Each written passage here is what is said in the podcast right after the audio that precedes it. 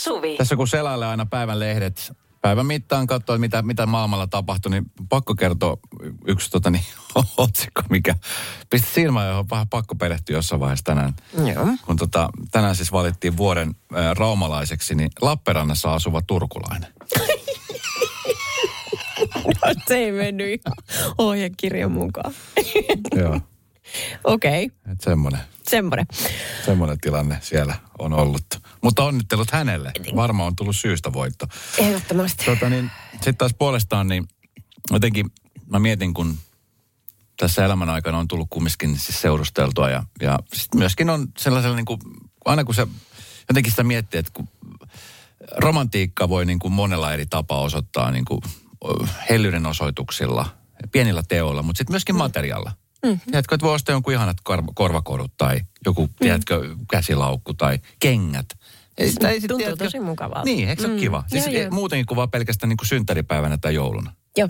Ja silloin se erottuu huomattavasti enemmän Just näin. kuin tämmöisinä ns-pakollisina päivinä. Näin, just näin. Ja mäkin muistan, itsekin olen saanut lahjoja. Muistan, mä sain kellon. Oli, siis oli ihana yllätys. Mä tulin autoon ja siellä odotti sen, sen aikainen tyttöystävä. Oli silleen, että hei, kato mitä mä löysin sulle. Tämä sopii just hyvin sulle. Semmoinen, tiedätkö, ihana kello. Mä olin silleen, että vitsi mitä ihanaa. Tuntuu tosi hyvältä. Se kello on mulla vieläkin tallessa. Aha. Ja se kello on mulla vieläkin tallessa. Ja vaikka siitä on kauan, kun me ollaan erottu ja, ja muuta, niin ei, ei tulisi mielenkään, että tämä kyseinen ihminen soittaisi mulle, että hei muuta, muistatko silloin, kun autossa istuttiin ja mä annan sulle sen kellon, niin viittisitkö palottaa? Ehkä hän ei ole vielä tajunnut, että näin härskisti voi siis todellakin toimia. Jos on esimerkkejä muualta maailmasta, niin miksei hänkin. Toimiks? Tänään puhelin soi. To- toimiiko ihmiset näin? Koska tota, siis eilen oli lehdessä Iltasanomissa, Iltalehdessä itse asiassa oli myöskin ö, uutinen siitä, kuinka tämmöinen Giacomo Bonanno, italias, italiakseksi prinsiksikin tituleerattu kaveri, on joutunut tämmöisen aikamoisen suhdekohun keskelle. Ja oikeastaan niin tämä on mennyt siis katkeraksi oikeustaisteluksi, mikä ei siis kuulosta ikinä kovin halvalta. Mm-hmm. Jos on katkera oikeustaistelu, niin se on kallis taistelu. Siinä ei rikastu ketkään muut kuin juristit. Ky- kyllä. Ja tota, tämä on siis aatelissukun kuuluva mies, eh, joka tota, niin, on haastanut 16 vuotta nuoremman tyttöystävänsä oikeuteen ja vaati häneltä nyt takaisin antamian kymmenien tuhansien eurojen arvoisia lahjoja. Eh, hän sanoi, että on, on tota, niin, eronnut ja, ja tota, niin, tämä no, suuren roihahti aika nopeasti ja tämä prinssi on ilmeisen varakas ja on sitten lennättänyt kumppania lemmenlomalla vähän sinne ja tänne ja tuonne ja antanut sitten myöskin lahjaksi muun muassa 83 tonnin äh, arvoisen mersun, Et koska siis norsulla on norsun nälkä. Niin, no näin. Siellä on annettu koruja ja sitten on myöskin tämmöinen osuus Roomassa sijaitsevasta hotellista. Ja tota, nyt sitten näitä lahjoja pyydetään sitten takaisin oikeusteitse. Mikä tota, se ei ole vielä käsitelty loppuun tämä. No tää, tästä vai? on tulossa iso, iso oikeustaistelu, koska tota, niin totta kai sitten tämä entinen puoliso on sanonut, että hei, nämä on lahjoja, mitä on saatu, että eihän me nyt näitä nyt niin kuin takasanna. Ja, Ei tietenkään. ja tämä on, nämä on kumminkin siis, että ei ollut mikään tämmöinen niin kuin pikainen lomasuhde, vaan että he ovat olleet yhdessä jo jonkun aikaa ja sitten eronneet. Ja, ja tota, niin, mä jotenkin siis mietin, että okei, että on se nyt siis se lahja-arvo 50 tonni, tonni tai 5 euroa. Tuossa mittakaavassa, kun on, on aatelismies, jolla on varakas suku taustalla, niin varmaan joku 50 tonni nyt ei tunnu missään. Mutta siis niin kuin periaatteena, ajatuksena, Ei en mä kyllä kehtäisi lähteä pyytämään mitään lahjoja takaisin. Ei, ei niitä pyydetä, eikä, eikä niin kuin tarjottuja illallisia tai äh, niin kuin jotain favoritteja, mitä on tehty. Tai, siis, sehän on sen henkilön oma valinta, kun hän antaa sen lahjan. Just näin. Niin kuin, että tämä toinen ei ole niitä varmasti pyytänyt, vaan hän on itse halunnut antaa. Niin silloin se pitää olla, että sä ajattelet, että tämä on ikuisesti pois multa. Mm. Sillä, tuntuu niin pöyristyttävältä, että joku elää tuollaisessa maailmassa. Ja samaan hengenvetoon haluan todeta, että siis multa on yhden eron yhteydessä niin pyydetty takaisin kultainen kaulakoru. Että, Siis mitä? joo, joo, joo. Siis, Kultainen Näinkö- kaulakoru, minkä sit sä olit saanut lahjaksi. joo, joo. Ja tämä oli nimenomaan tällainen ei mikään, niin, ei mikään synttäri- tai juhlapäivälahja. Tämä oli sellainen muuten vaan rakkauden lahja. Niin kuin ero tuli, niin Et kun rakkaus Pystykö- loppuu, niin koru pystykö palauttaa? Niin. Ikään Annoitko- kuin se olisi ollut... takaisin? Annoin tietenkin, koska se tuntui niin tyhmältä. Mä, sit, mä tunsin itteni ihan kiskuriksi. Et, tai että jos mä olisin pitänyt sen, niin mulla olisi tullut tosi inhottava olo, että mä jotenkin niin kuin viekkaasti pidin tämän itselläni. Vaikka mä en todellakaan sitä pyytänyt. Mutta sitten siitä tuli jälkikäteen vähän sellainen olo, että aa, sä vähän niin kuin puit mut. Että kaikki tämä oli vaan lainassa. Oh, niin. Ja sit sä otat ne takaisin, jotta sä voit antaa ne seuraavalle. Siitä tuli todella tyhmä olo. Ei noin. Ei noin. Ei niin. Tapahtui aiemmin Radionovan iltapäivässä. lahjoista ja oikeastaan siitä niiden, sit kun esimerkiksi vaikka parisuhteessa kun on, niin suhde loppu, niin onko sulta koskaan pyydetty mitään takaisin? On tullut paljon viestejä siitä, kuinka näin on toimittu jossain tilanteessa. Eksäni vaatii yli 30 avioliittovuoden jälkeen erostamme kaikki saamani korulahjat ja muut tavarat itselleen. En ruvennut tappelemaan, kun halusin vain eron hänestä, mutta todella törkeä. Siis, no siinä paistaa kyllä se katkeruus aika niin kuin isosti. Mutta sitten tässä on niin kuin, viikkisormusta on pyydetty takaisin. Joo, no tästä tuli myös yksi ö, tähän vihkisormusasiaan siis, että, että tämä niin kuin, ö, lahjan takaisin pyytää ymmärtää, jos se on niin kuin toisen suvun tärkeä esine. Sen mä ymmärrän täysin. Silloin sillä on valtava historia mm. ja, ja semmoinen tunne, erityinen tunnelasti ja paino siinä vielä. tota, mulla itse asiassa kävi joskus, tuli vihkisormukset mieleen, että, että äh, joskushan sellaisen voi myöskin hukata. Esimerkiksi kolme kertaa vuoden sisään.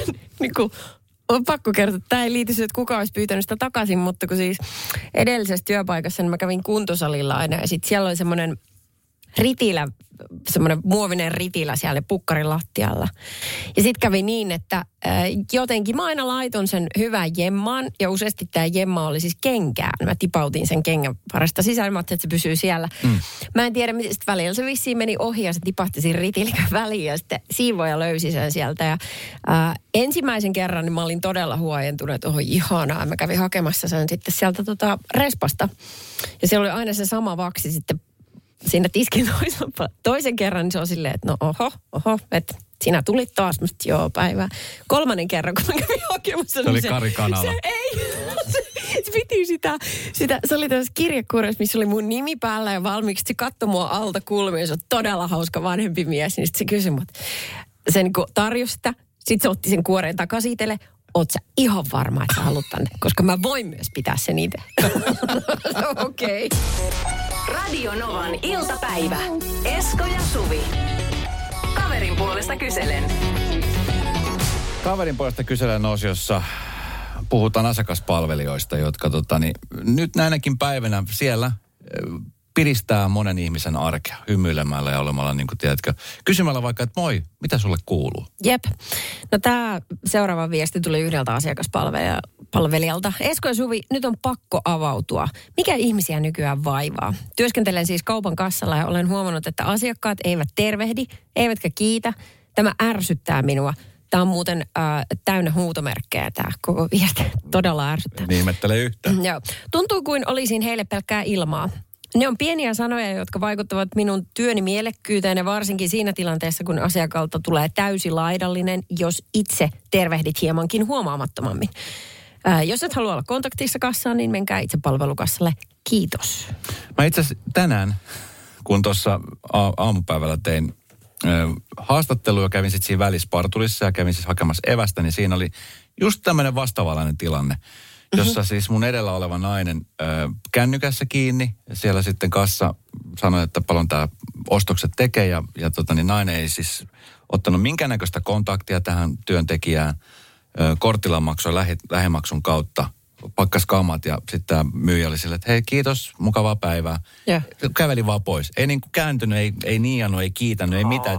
Hän tuli niinku tosi paska fiilis sen niinku työntekijän puolesta. Varmasti. Ja mä joudun siis, sit kun mä tulin siihen, siihen tilanteeseen, niin mä jotenkin yritin paikata sitä edellisen asiakkaan tekosia sille, että no terve, mitä on mennyt? Tiedätkö, yritin olla se Ai jaa. ehkä jo vähän ylikin Ai, kiva.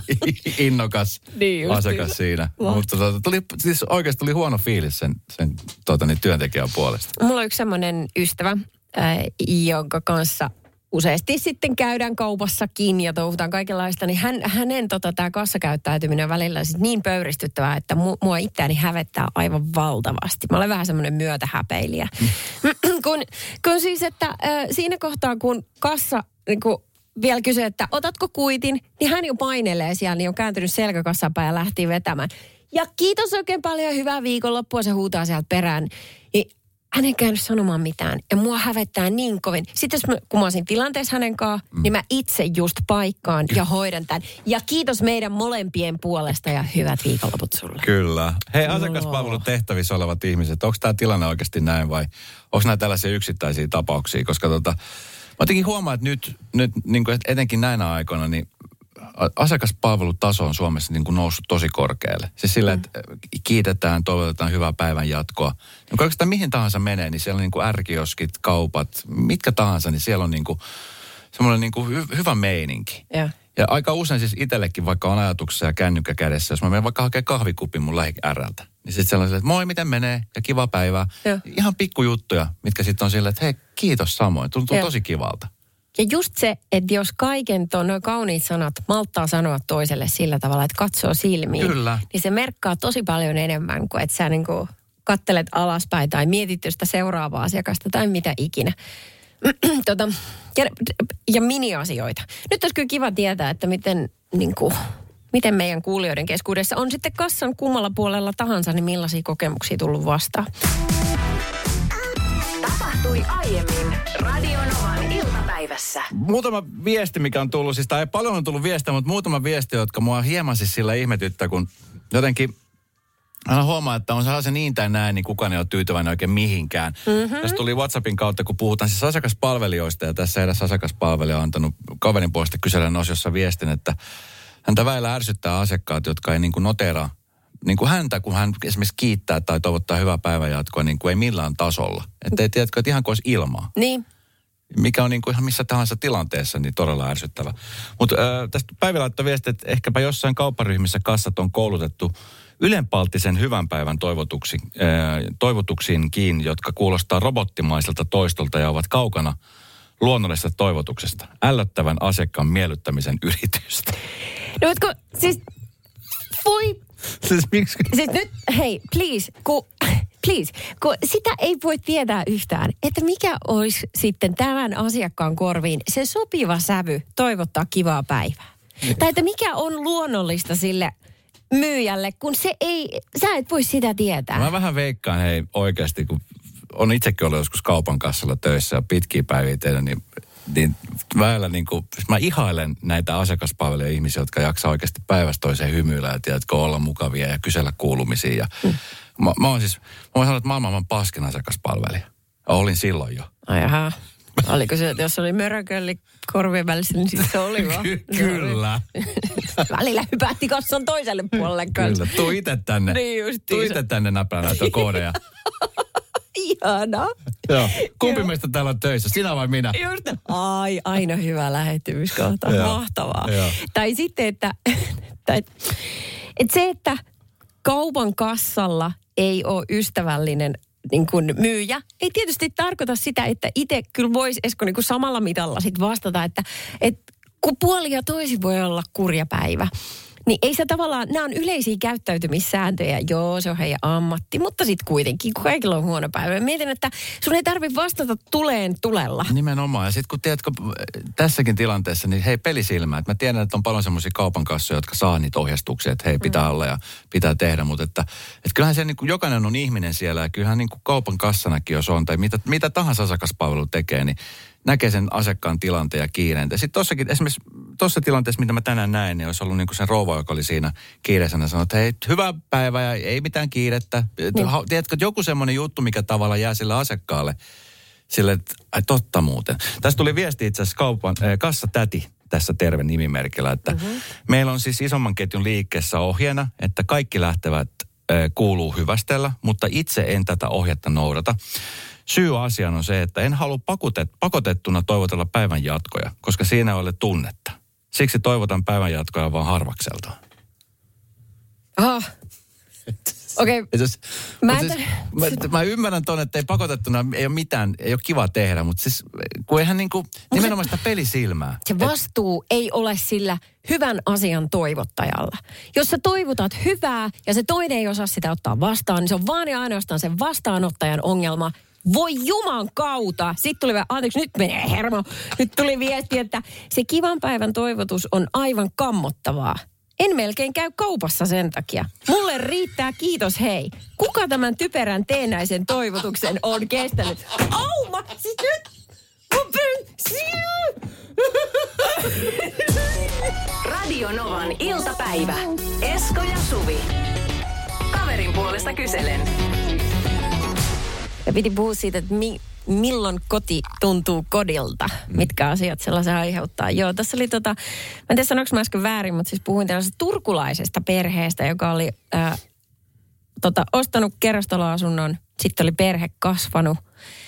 Sitten jossain kohtaa he oli päättänyt ottaa isomman, mutta sitten he oli alkanut saman tien oikeastaan katumaan sitä, sitä tota, niin kuin isomman kämpän ostosta. Että se, niin kuin, se heidän ensimmäinen koti oli ollut se, mm.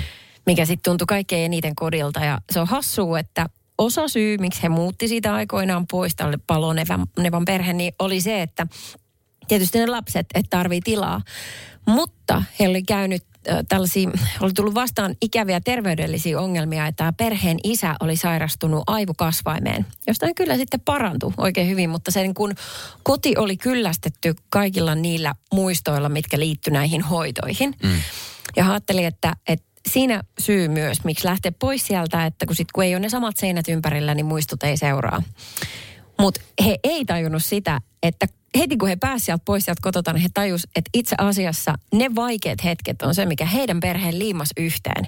Ja se on se, mikä teki siitä kodin. Mm. Että siellä koettiin ne kaikki niin kuin mm. allikot ja kaikki ylä- ja alamäet ja että et tuntui hyvältä ja sairaan pahalta. Ja siksi se tuntui kodilta, mm. koska siinä oli koettu niin paljon yhdessä.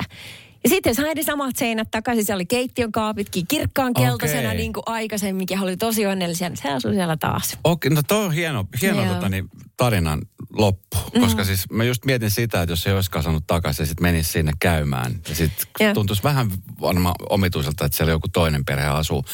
Mä jotenkin siis, mä, mun isovanhempien, mun äidin puolelta, niin heillä on siis edelleen, he ovat jo lähteneet tonne laulukuoron yläkertaan. Muistot sinne vaan ja heipat, mutta tota, heillä on edelleenkin tämä talo olemassa, missä on siis mun isovanhempien talo, jossa on niin kuin ollut lukuisia muistoja, mitä on olemassa. Ja se on mun, nykyään mun eno asuu siinä talossa. Joo.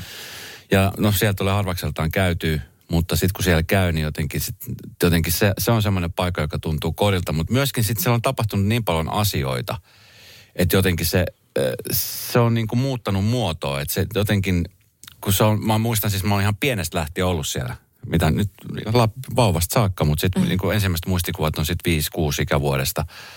Jotenkin nyt kun on aikuisena käynyt siellä, mm-hmm. ja siinä on kumminkin ollut muutamia vuosia, nyt on esimerkiksi viime kerrasta on viisi, kuusi vuotta ainakin väli, niin vähän jännittää aina mennä sinne uudemman kerran. Kun jotenkin sit joka kerta, kun sinne menee uudelleen, niin se jotenkin muistaa eri lailla tiettyjä asioita. Joo. Tiedätkö? Vähän niin kuin samalla kuin tuossa ton perheen suhteen. Joo.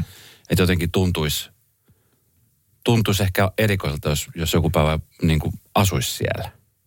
Okay. Mutta kyllä ne muistot on se, mikä tekee niinku kodista kodin. Mutta se on jännä juttu, koska esimerkiksi tämä nyt uusi koti, missä me asutaan, niin siellähän meillä ei ole siis mitään muistoja vielä ollut, kun me muutettiin. Niin. Ja se tuntui heti semmoiselta, tiedätkö? Niin, että välillä ne seinät vaan sitten huokuu mm. jotain semmoista hyvää.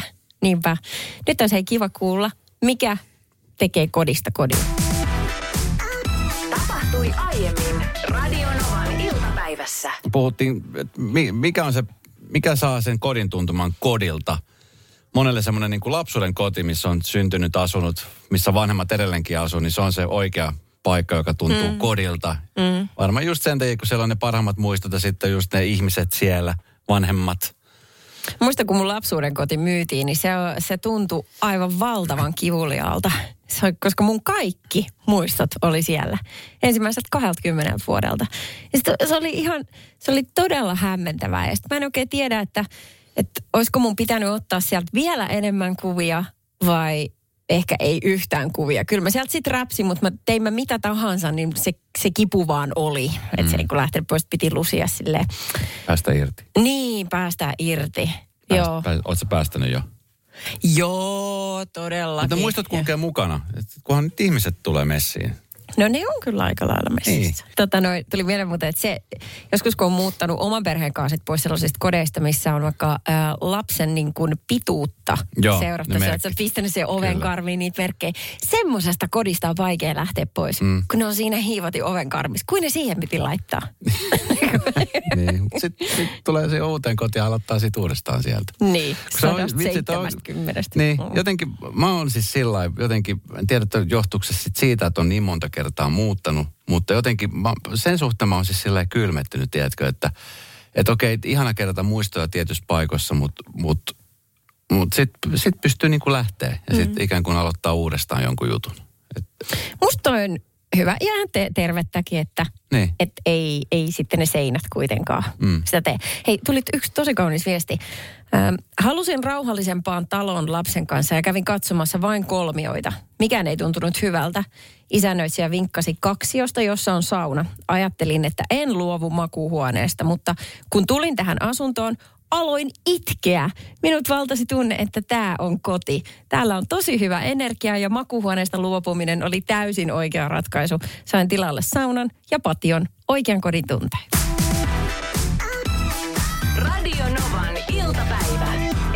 Ja Suvi. Hei, tota, tuossa muistelin ö, vanhoja valokuvia selaa, niin tota, siellä tulee aina välillä semmoisia muistoja lapsuudesta varsinkin. Aina silloin tällä mun sisko, jolla on siis valokuva-albumeita vielä, ja meidän lapsuuden kuvia, niin hän aina saa jotain lähettää mulle WhatsAppin kautta kuvaa, että hei, kato, onko sulla tämä kuva. Ja hän la- Sieltä niitä tulee. Mutta niin kuin aika usein postaat, että et, onko sun niinku Ei, mun siskon, siskon kautta tulee. Joo, joo. Ja tota, siellä tuli semmoinen kuva, jossa, mä en siis muistanut koko, koko tilannetta, mutta siis mä oon joskus seitsemän, kahdeksan vuoteen niin soittanut siis harppua.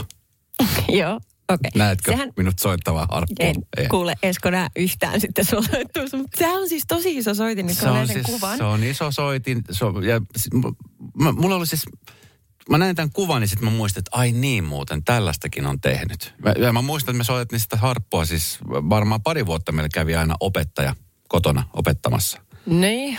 Ja tämä siis harrastus lähti siitä, että mun äiti, joka on siis Etelä-Amerikasta kotoisin, niin hän, hänen niin kuin, siltä alueelta, missä hän on kotoisin ja lähtöisin, niin siellä soi siis aika usein sitä musiikkia. Se on, se on jotakuinkin tämän kuulosta.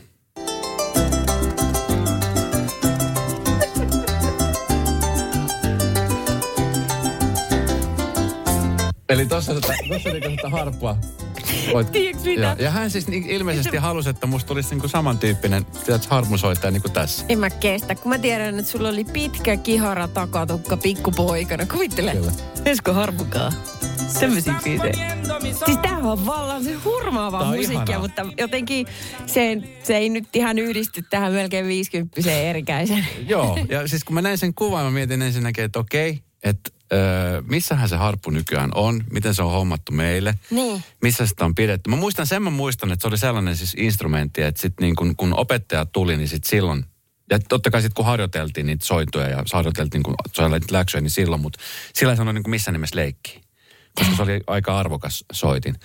Mutta tota, niin sen mä muistan, että kun mä en siis itse halunnut sitä soittaa. Että se oli tavallaan semmoinen, että mun äiti halus aikoinaan itse opiskella sitä, mutta ilmeisesti ei, ei, ei sitä onnistunut. Niin jotenkin sitten niin halusi kanavoida sen äh, hänen halunsa oppia sitä niin meihin tai muuhun lähinnä. Eli sinun kautta. Niin, Niin kyllä. kuin vanhemmat joskus valitettavasti tekee. Niin. No mutta miten siis, oliko se sitten, sä harjoittelit sitä äidin mieliksi? Harjoittelin pari vuotta ja meillä siis kävi kerran kaksi kertaa viikossa opettaja. Kyllä mä niinku sit sitä niinku, että kyllä mä niinku opin tykkäämään siitä, mutta ei, ei me koskaan niinku mitään hallikiertoita tehty. Sanotaanko nyt vaikka näin, että se vähän niinku jäi sille niinku opetusasteelle. Että Kyllä me nyt muutamia oppikirjoja käytiin läpi ja, ja mä muistan, että mä olin hyvä, mutta ei se ihan tolta kuulostanut. Okei.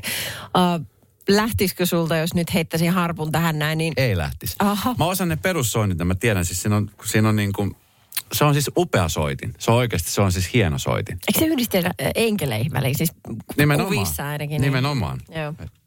Nyt sä tiedät, miksi se yhdistää enkeleihin. Eikö mä?